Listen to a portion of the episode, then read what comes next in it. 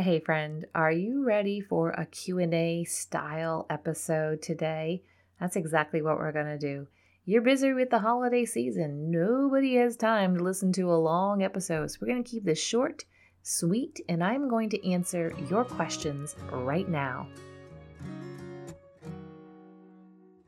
Welcome to the Little by Little Homeschool Podcast, where you can get out of survival mode, feel confident in your homeschool decisions, and gain peace in your heart and home. I know that when we plant our feet firmly in this season of life and embrace our homeschooling, motherhood, and homemaking, we will thrive. I truly believe that we can do this from a place of peace and joy, all while growing a ton of contentment. And while we're at it, Mama, let's deepen those relationships with our children and love these years we get to pour into them. If you're ready to create beauty, seek simplicity, and live intentionally, homeschool mama, then close up that lesson book, let the kids go play, and let's have an authentic conversation. A couple of weeks ago, I asked my Instagram followers what they would like to know. What are your questions about the holiday season? Now, a bunch of those questions fell into some of the episodes that I have already done that you've hopefully already listened to, but there were some questions that didn't fall into those. And that's what I'm going to tackle today. So, today I'm just going to basically read you the question. I'm going to give you the answer, and then we're going to be done. It's going to be good. Are you ready? The first question is how to not get totally derailed by the Christmas holiday season. So I would say this is a little bit subjective because derailed. What exactly would does that entail? Now we've talked about in other episodes here about Christmas about how to adjust our expectations, to adjust our days, to adjust our routines. And so if adjusting and doing things differently in December than we did in November and how we'll do it in January is derailed, then yes, you'll be derailed. What I think what this person is asking is how to knock it completely off track. What I would say is to figure out what is the important things to continue doing. For me and my kids, that was typically reading and math. If we were doing those, we could add in whatever Christmas stuff we wanted to do whatever else we had going on, and I felt like we're okay. And guess what? Two kids graduated absolutely fine. Whether we got derailed or not, it was okay. When you have little kids and they're involved in things, and maybe they're involved in different clubs and organizations, and each and every single one of them, you know this, has a Christmas party. And then you have Christmas concerts. Now our kids aren't in school, so we we will say in quotes miss out on that the Christmas uh, programs and stuff at church was enough. But I would say it really is how do we come into it and approaching it. So go ahead and listen to episode 103, which is talking about how to just kind of change things up, how to look at your homeschool time during the Christmas season and in a way that you mom can you you can be sane and have some joy and you can enjoy the christmas season.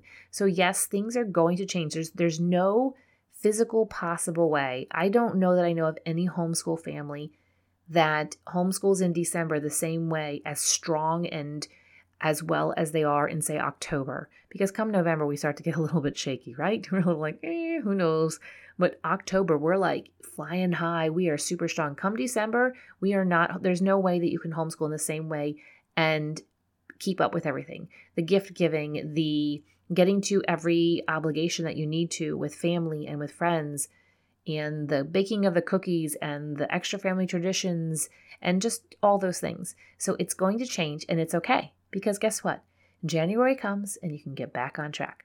Second question here is how much of what a family does during the holidays and for the holidays, how much of that can be counted as schooling? Well, it can be all.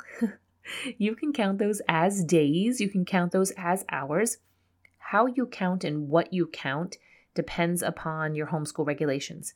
Some states, they don't have any such regulations. So, therefore, you don't have to come up with well, so in my state, okay, this is an example. In my state, they have practical arts. That is something I think it's just elementary. It might be middle school too. And everybody, who starts homeschooling in my state are like, what is that? We're like, okay, show the kid how to change the oil in the car, teach him how to mow a lawn, teach him how to cook, teach him how to bake. So, right there, you might count a lot of December as your practical arts. Let's just say that. Again, this is, it's very subjective as to what you're going to count as school. Now, maybe if you spent, I don't know any homeschoolers who do this, maybe if you spent all of December and they just go hog wild and they're just sitting and watching, say, soap operas all day. I know you wouldn't do that, but I'm just trying to think of like something trashy. They're just watching trash TV all day and you don't get out of, out of bed all day and sleep all day and sleep all night. Well, then maybe those days might not count as homeschooling, but I can guarantee you that you are doing things every single day that you can quote unquote count as homeschooling. I hope you feel better about it now. Next one is can you add fun things in, or do I? I think they're asking if I, such as Leigh, do you, Leigh, do you add fun things throughout the season? Yes, I do. So you're going to want to go back and you're going to want to listen to episode, is it 105, about different traditions that my family does. And so we will do that throughout the season. Now, I listed 10 of them. And you might be like, I can't do all 10.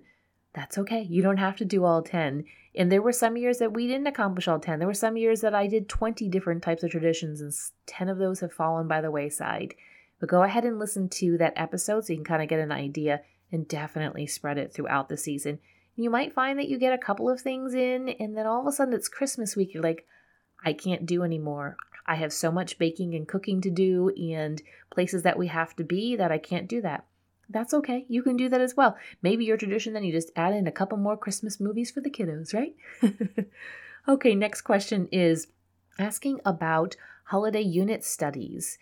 Those are a lot of fun. I have not done any of those, to be honest, in a long time because my kids are older, but you can get onto Pinterest. You can get onto Teachers Pay Teachers and just find some holiday unit studies, and that will incorporate everything. Or maybe you say, well, we'll do that, but I still feel a little unsure about ditching the math for the month of December. Then don't ditch the math for the month of December. Let them just do review sheets if you want to just make sure that you are maintaining, especially kiddos that are still learning their math facts and you're like, we are making such progress. I can't lose that during the month of December. So, yeah, go ahead and do holiday unit studies if that's something that's going to interest your kids. You can also do Advent, just there's so many fun things.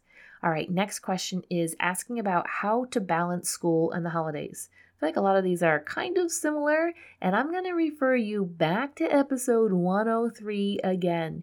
And we have to decide, and all I want you to do is to focus on this Christmas. You can think back to what you did last year. Maybe some of that will work. Do not worry about next Christmas. Don't say I'm failing my kids. They're never going to be because we've always take No, you might be able to take a lot of time off now. And if you listen to the episode previous to this one, I talked about high school, there will come a time where possibly you can't take as much time off because you have a high school or a teenager that's maybe enrolled in some courses that's going to take them some time. So, yes, there is a balance between school and the holidays, and this really will depend upon what your goals are, what atmosphere you want to create this Christmas season, and really it depends upon the age of your children as well. Last question is Do we pause our usual stuff and do Christmas themed curriculum? Go for it. Again, go back and listen to episode 103. You can pause everything if you want. If you even want to take the entire month of December off from your formal school, you you have the freedom to do that. Now, if you live in a state where you have to have a certain amount of days or a certain amount of hours, you'll have to adjust Maybe you started in August so that you can take December off. Or maybe you'll just have to go through June in order to take that time off. But if you say, you know, this is going to be worth it, it's going to be worth it for my sanity and for us to enjoy the Christmas season, for us just to take that time off. Maybe your kiddos listen to some audiobooks. Maybe you incorporate going to some library programs and you're like, okay, we're going to call that good. Then good, mom. I call that good as well. Can you see a running theme here in the things that I am suggesting and recommending? Is just that we really need to evaluate our own family and in this exact season that we are in life be realistic. That's the number one right there. And have conversations with your husband. And as I mentioned in the episode 106, if you have teens, have conversations with them, open communication, and to be realistic about all of it. And just know that even if you have these goals and you have been through Clarify Your Homeschool or you have set these goals and you know what you're going for, taking a few weeks where you aren't running towards those goals is okay. You're still moving towards them, just taking the time. The Christmas season can be a time where our families can enjoy time together. They can we can enjoy time helping other people. We can enjoy time with family and just focus on the real reason for the season. I know it's like a cheesy cliche, but let's keep our hearts focused on celebrating the fact that Jesus came down to dwell among us. So remember that when it gets to all the chaos and all the things, strip that away. Remember the simplicity of that and what the full impact of that. Just sit in that for a little while. That'll, ooh, that's a good Advent right there. Just good Advent evening just to sit in that. All right, I hope that this was helpful. Next episode, episode 108, is going to be part two of answering your questions. So be sure to come back and listen to that. And until then, you can go ahead and hang out in the Facebook group and we can communicate a little bit more. If you have not joined that group, there is a link in the show notes and we can talk about all these things and get ideas from other moms and it's just a fun group. It's a really awesome, sweet, sweet women right there. I just can we all get together? That'd be fun. all right. I hope that you are doing well. I hope that you are knocking out that to do list of all the things you have to do for the Christmas season.